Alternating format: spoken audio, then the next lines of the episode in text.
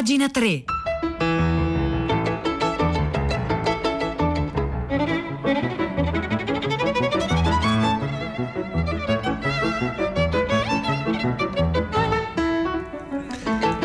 Buongiorno, buongiorno, un caro saluto da Edoardo Camurri e benvenuti a questa nuova puntata di Pagina 3, la nostra rassegna stampa delle pagine culturali dei quotidiani, delle riviste e del web. Sono le 9 e 2 minuti di oggi 21 gennaio e noi iniziamo immediatamente la nostra rassegna stampa. Beh, eh, lo abbiamo anche ascoltato dal GR, lo vediamo oggi nelle pagine di, di, di tutti i quotidiani, soprattutto nelle pagine culturali. Beh, oggi è il 21 gennaio per l'appunto, sono 100 anni dalla nascita del Partito Comunista d'Italia. Questo era il primo nome assunto da quello che poi divenne il PCI. E, e lo facciamo innanzitutto, beh, io chiedo ai nostri ascoltatori, alle nostre ascoltatrici, se vogliono già da subito al 335 5634 296 di scriverci quale tipo di società vorreste costruire? Ecco, perché poi tutta la rassegna stampa di oggi, di pagina 3, sarà, ruoterà attorno a questa domanda, ovviamente partendo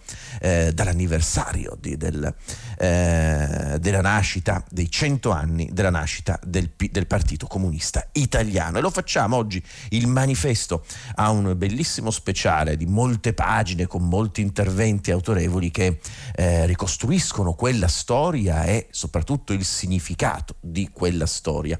E partiamo proprio dall'inizio, dal, dal primo articolo di questo, di questo, speciale che troviamo oggi sul manifesto, intitolato fra l'altro Profondo Rosso, ehm, un intervento di Guido Liguori, che è un importante storico del pensiero politico, esperto nella, nella, questione della tradizione marxista, gramsciana, ecco, quella scissione alla livornese. È l'articolo eh, di Guido Liguori che troviamo eh, sul manifesto di oggi, Bordiga, cioè primo segretario del Partito Comunista Italiano, più di altri sottovalutò il fascismo, respinse l'invito dell'internazionale a cercare l'unità con i socialisti, impedì ai militanti comunisti di unirsi agli arditi del popolo che eh, intendevano combattere gli squadristi con le armi. Questo è un po' come dire, il riassunto di un intervento, quello di Liguori, che ovviamente è più articolato.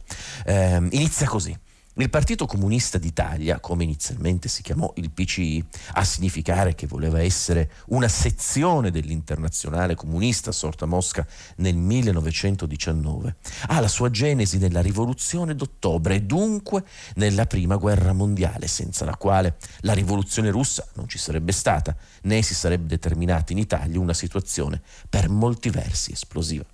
Quella, la cesura della prima guerra mondiale è la cesura definitiva, totale, la mobilitazione assoluta, totale degli uomini, delle donne, l'utilizzo della tecnica, delle armi e la deflagrazione eh, di, di, de, de, del positivismo ottocentesco di un mondo, era il mondo, un mondo che finiva e si apriva e si apre. Eh, perché quell'apertura della prima guerra mondiale continua a parlarci ancora oggi per certi versi. Dopo la Grande Guerra, continua a scrivere Guido Liguori, gli equilibri sociali e politici erano cambiati. I sacrifici patiti durante il conflitto, le promesse non mantenute, soprattutto quelle fatte ai contadini mandati in trincea, il calo dei salari reali degli operai, l'esempio e il mito della rivoluzione russa, tutto ciò fece pensare a molti, in tutti gli schieramenti, che ci si trovasse in una situazione rivoluzionaria. Anche il Partito Socialista partecipò di questa convinzione, ma per gran parte del suo gruppo dirigente si trattò di un'adesione superficiale al clima del biennio rosso 1919-1920. Nella sinistra del partito, invece, alcuni gruppi guardavano alla rivoluzione come un evento non solo auspicabile, ma effettivamente possibile. Vi era la rivista Il Soviet di Bordiga, per l'appunto convinto che il solo soggetto rivoluzionario fosse un partito ristretto e ferreamente organizzato per sfruttare le contraddizioni economiche che avrebbero portato presto e inesorabilmente al socialismo. Ed è proprio, eh, fra l'altro poi in tutti gli anni Bordiga per certi versi vide nel partito una specie di, anzi sempre più, una specie di struttura, chiamiamola così, metafisica, ehm, un po' come dire al di, là del, al di là della storia, nonostante come dire, una forte riflessione sulla prassi. E vi erano torinesi dell'ordine nuovo di Gramsci, per il quale dovevano essere i consigli di fabbrica insieme al partito, i protagonisti di una rivoluzione da preparare sul piano sociale e culturale, oltre che politico, prefigurando una nuova democrazia con consigliarista e non più parlamentare. Questi sono un po', come dire, eh, ricostruisce bene Guido Liguori sul manifesto quelli che erano, come dire, i, gli aspetti che hanno preceduto no? la scissione poi di Livorno, gli aspetti storici e concettuali che l'hanno preceduta. La scissione di Livorno del 21 gennaio del 1921, guidata da Bordiga, che per tempo aveva organizzato a questo scopo una fazione, fu numericamente un fallimento, scrive eh, Guido Liguori sul manifesto. Al diciassettesimo congresso socialista, dei 172.000 votanti su 215.000 iscritti, eh, gli unitari militari guidati da Serrati ebbero 98.000 voti, i comunisti 59.000, i riformisti 15.000. Al nuovo partito comunista aderirà solo un quarto degli iscritti. La scissione alla livornese non piacque a Mosca. Eh, non fare come a Livorno divenne uno slogan diffuso ai vertici dell'internazionale. La scissione era stata minoritaria a causa della rigidità e del settarismo di Bordiga, ma anche perché avvenne, come poi rilevò Gramsci, quando era già passata l'ondata rivoluzionaria, quando il movimento dei consigli era stato sconfitto con la complice sordità di tutto il Partito Socialista, eccezione dell'Ordine Nuovo.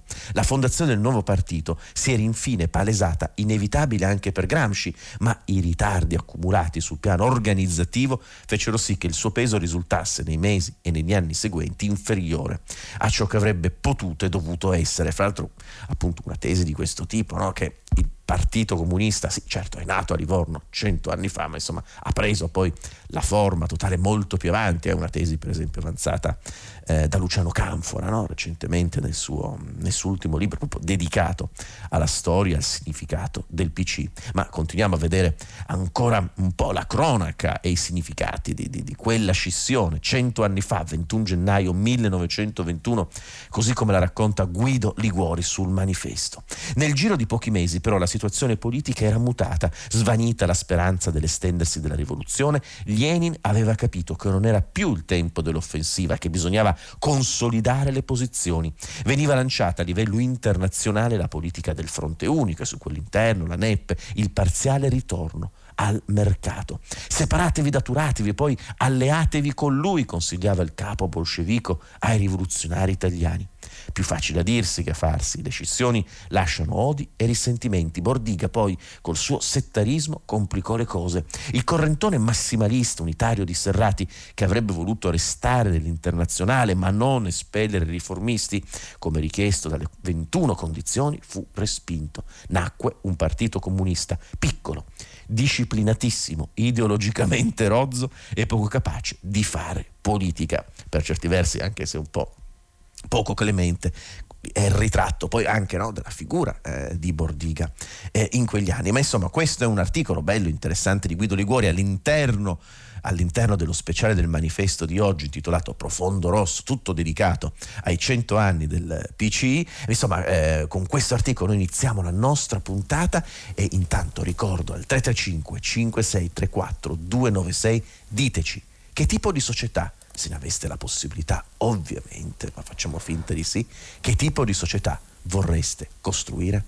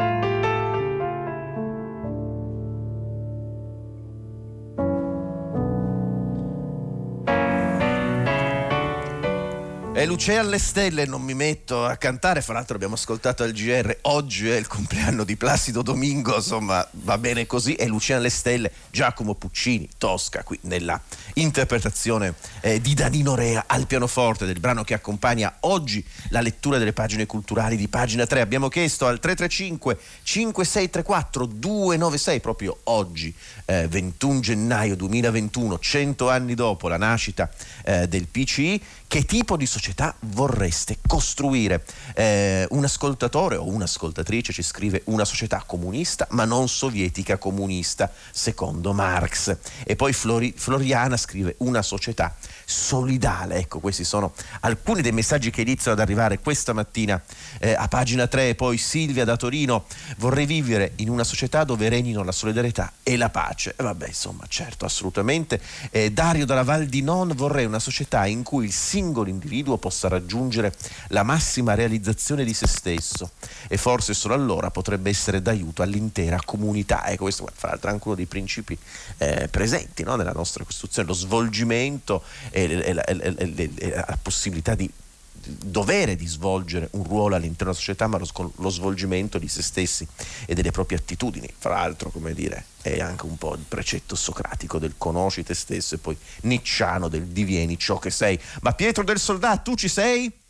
Ci sono, ci sono, ma anche se, insomma, tu sei pronto? Eh, Pronto per partire? per Livorno. Eh, perché eh, andiamo a fare così. tutta l'umanità ne parla.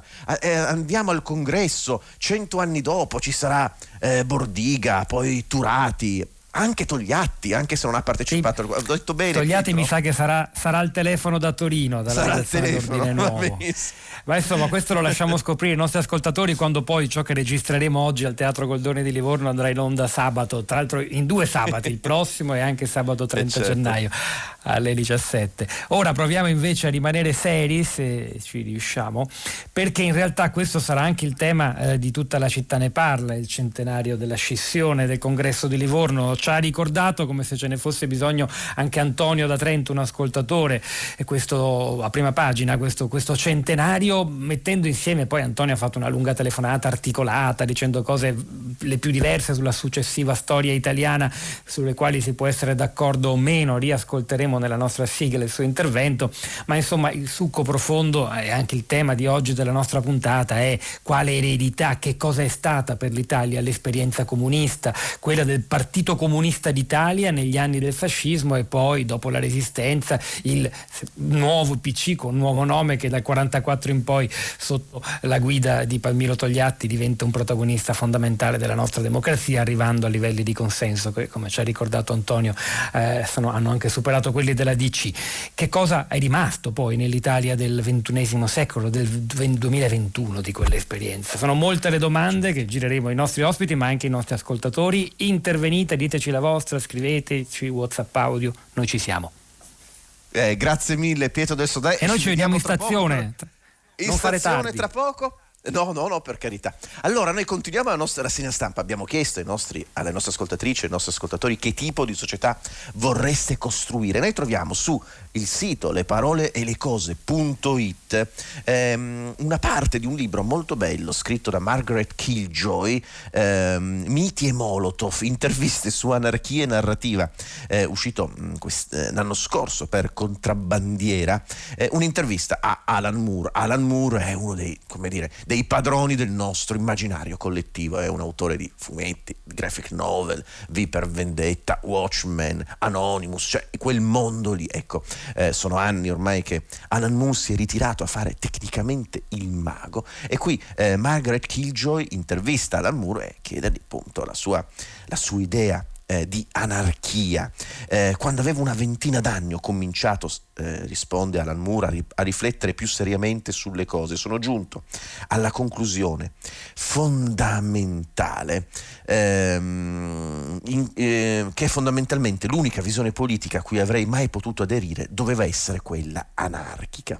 Mi sono reso anche conto che in fin dei conti l'anarchia è di fatto l'unica situazione politica veramente possibile. Questo a proposito di quale società vorreste costruire. Non c'è alternativa, sembra quasi dirci paradossalmente Alan Moore a quella anarchica. Per me tutte le altre condizioni non sono altro che variazioni o derivazioni di una generale situazione di anarchia. Dopotutto, quando si accenna all'idea di anarchia, quasi tutti rispondono che è una pessima idea perché il gruppo più potente assumerebbe il controllo. Ed è più o meno così che io vedo la società contemporanea. Viviamo in una condizione di anarchia che ha preso una brutta piega perché il gruppo più potente ha assunto il controllo e ha dichiarato che quella in cui ci troviamo non è una condizione di anarchia, bensì uno Stato capitalistico o comunista. Io penso piuttosto che l'anarchia sia la forma più naturale di politica che un essere umano possa davvero praticare. Il significato della parola in fondo è assenza di capi, anarchia senza capi, così in una lunghissima intervista di Margaret Killjoy, Alan Moore a proposito come dire, di una forma, di, un, di, un'altra utopia oppure di uno stato naturale della società. Eh, così Alan Moore a proposito della anarchia 335 5634 296, che tipo di società vorreste costruire?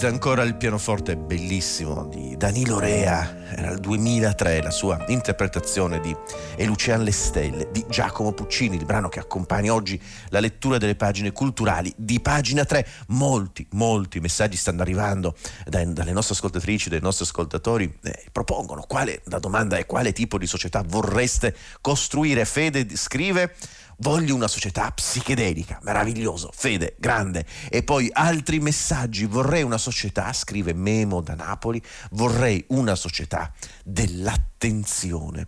Eh, questo è fra l'altro appunto sono le pagine meravigliose di Simone Weil sull'attenzione, quanto è importante anche la figura di Simone Weil all'interno della storia del movimento operaio, anche appunto eh, tra- all'interno della tradizione comunista, ovviamente con dire, la singolarità assoluta, esemplare di Simone Weil. Francesco, eh, vorrei costruire una società dove se i diritti valgono per me, allora devono valere per tutta l'umanità. Beh, insomma, certo, eh, un principio importante. Vorrei una società colta, tollerante, che abbia ripudiato la guerra guerra. La meglio società, scrive Vittorio dalla provincia di Savona, è quella gandiana in cui i villaggi, le regioni, gli stati sono possessori dei mezzi di sostentamento e quindi autonomi. Ecco, davvero tanti messaggi. Ecco, ma a proposito di quale società vogliamo eh, costruire, beh, ieri, insomma, eh, si è insediato eh, Joe Biden, eh, finita l'era Trump, c'è Biden e questo è stato un momento molto importante, un'altra data eh, di quelle che ci ricorderemo a lungo. Ecco, su doppiozero.com Alessandro Carrera che esplora eh, la società americana e anche i significati profondi, eh, archetipici, inconsci, tellurici, tonici, adesso la smetto con gli aggettivi, perdonatemi, che quindi danno forma alla società americana, scrive un articolo molto molto interessante intitolato Gli ultimi giorni di Donald Trump. Ed è per appunto un ingresso, eh, una riflessione di Alessandro Carrera eh, appunto, che entra all'interno di questo aspetto un po' più inquietante dell'identità americana.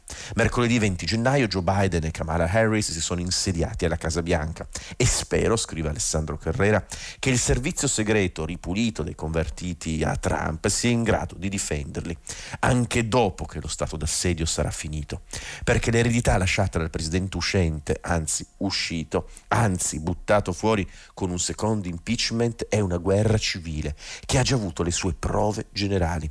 Non sono andate molto bene, ma si sa che la sera della prima di solito tutto si sistema e la sera della prima non l'abbiamo ancora vista. Questo è un inizio un po' amaro, anzi decisamente amaro e preoccupato di Alessandro Carrera.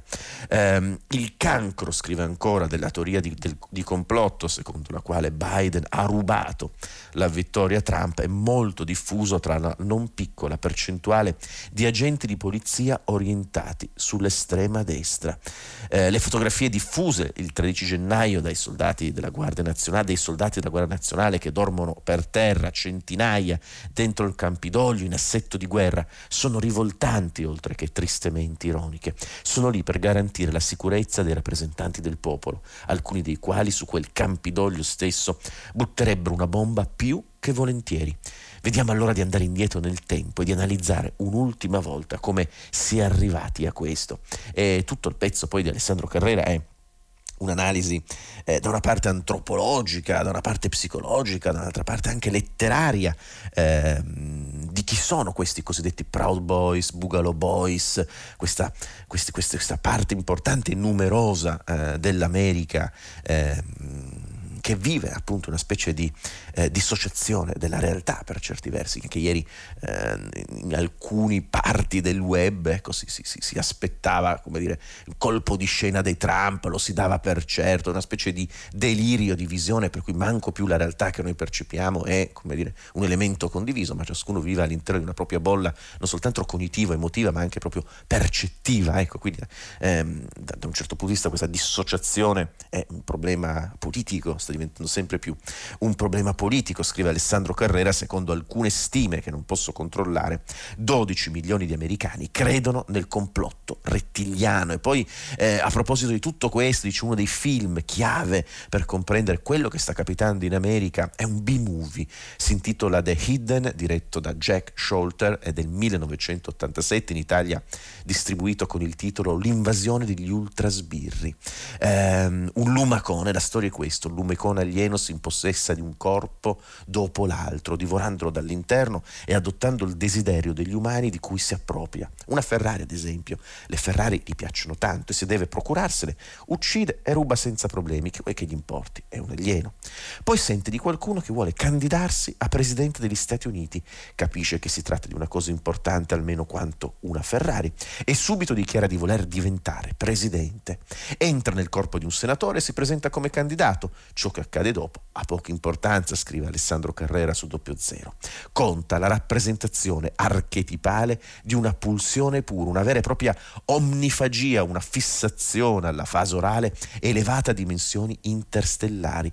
Voglio tutto. Ecco, eh, Donald Trump, il lumacone alieno che nella sua vita non ha fatto altro che volere tutto e fino al, al 4 novembre del 2020 lo ha avuto. Ecco, questi sono eh, l'articolo di Alessandro Carrera, è molto lungo, molto articolato, molto interessante, ve lo segnalo, si trova su doppiozero.com.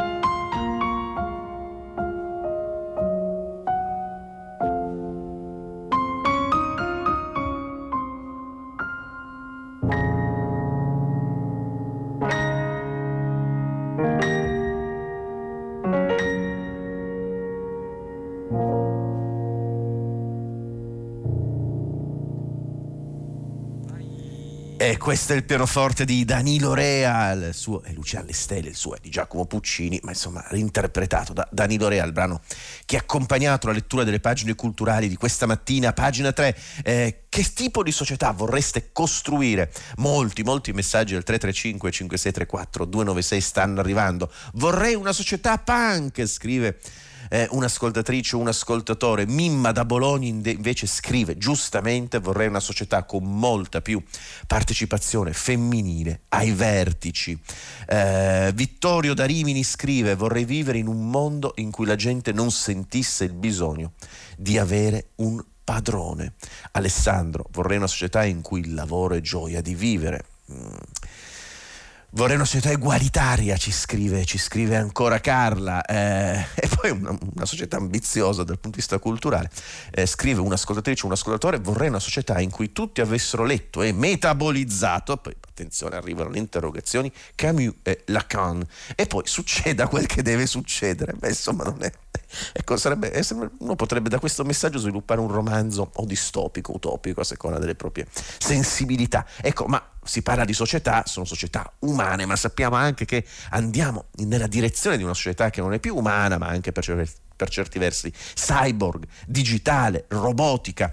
Oggi sulla stampa Vittorio Sabadin eh, scrive un articolo interessante, anzi, fra l'altro si rifà a quella pièce teatrale eh, meravigliosa di, di, di, eh, di Karel eh, Čapek, eh, dove appunto quel, quel, libro, quel dramma Rur in cui questo grande scrittore boemo conia la parola robot. Il compleanno del robot, la maestra, la sfida ai maestri umani, quell'abile confine che ci affascina, ma anche ci spaventa. Cento anni fa l'inventore della parola, il drammaturgo cieco Karel Čapek, aveva già capito tutto e questo è, è il senso dell'articolo eh, di Vittorio Sabadin che possiamo leggere sulla stampa. In Rur, questo dramma, Ciapec immaginava che uno scienziato, il dottor Rossum, si ritirasse su un'isola per produrre esseri semi-umani da impiegare nei lavori pesanti in modo da liberare l'umanità dalla fatica. Il termine robota, che fu suggerito eh, allo scrittore del fratello Joseph, indicava il lavoro forzato imposto alla plebe dai re feudali del Medioevo. Ecco, robot è una parola medievale. Impastando un pentolone, un, in un pentolone un misterioso protoplasma, Rossum creava dei eh, parti di organismo umano da assemblare, un po' come aveva immaginato nel 1918 Mary Shelley in Frankenstein, ehm, appunto nuovi schiavi, ma che insomma, a cui il problema era l'anima. Quale operaio, scrive Ciapec, è migliore dal punto di vista pratico? È quello che costa meno, quello che ha meno bisogni. Rossum inventò l'operaio con il minor numero di bisogni. Dovette semplificarlo, eliminò tutto quello che non serviva direttamente al lavoro, insomma, eliminò l'uomo e fabbricò il robot. E poi da qui in poi l'articolo di Vittorio Sabadin ci racconta ovviamente quali sono le prospettive ovviamente ancora eh, oscure eh, della nostra società eh, in preda insomma a secondo la legge di Moore, una specie di vittoria no? inevitabile dell'intelligenza artificiale. Ma insomma, questo è l'ultimo articolo della puntata di oggi eh, e insieme ad Aldo Pantaleoni alla consola, Angela Landini in redazione, Cristiana Castellotti, Maria Chiara Benane Calacura, eh, Piero Pugliesi in regia, vi ringraziamo per aver seguito eh, pagina 3 e con me e con Edoardo Camurri vi do appuntamento domani mattina alle 9 come sempre. Grazie.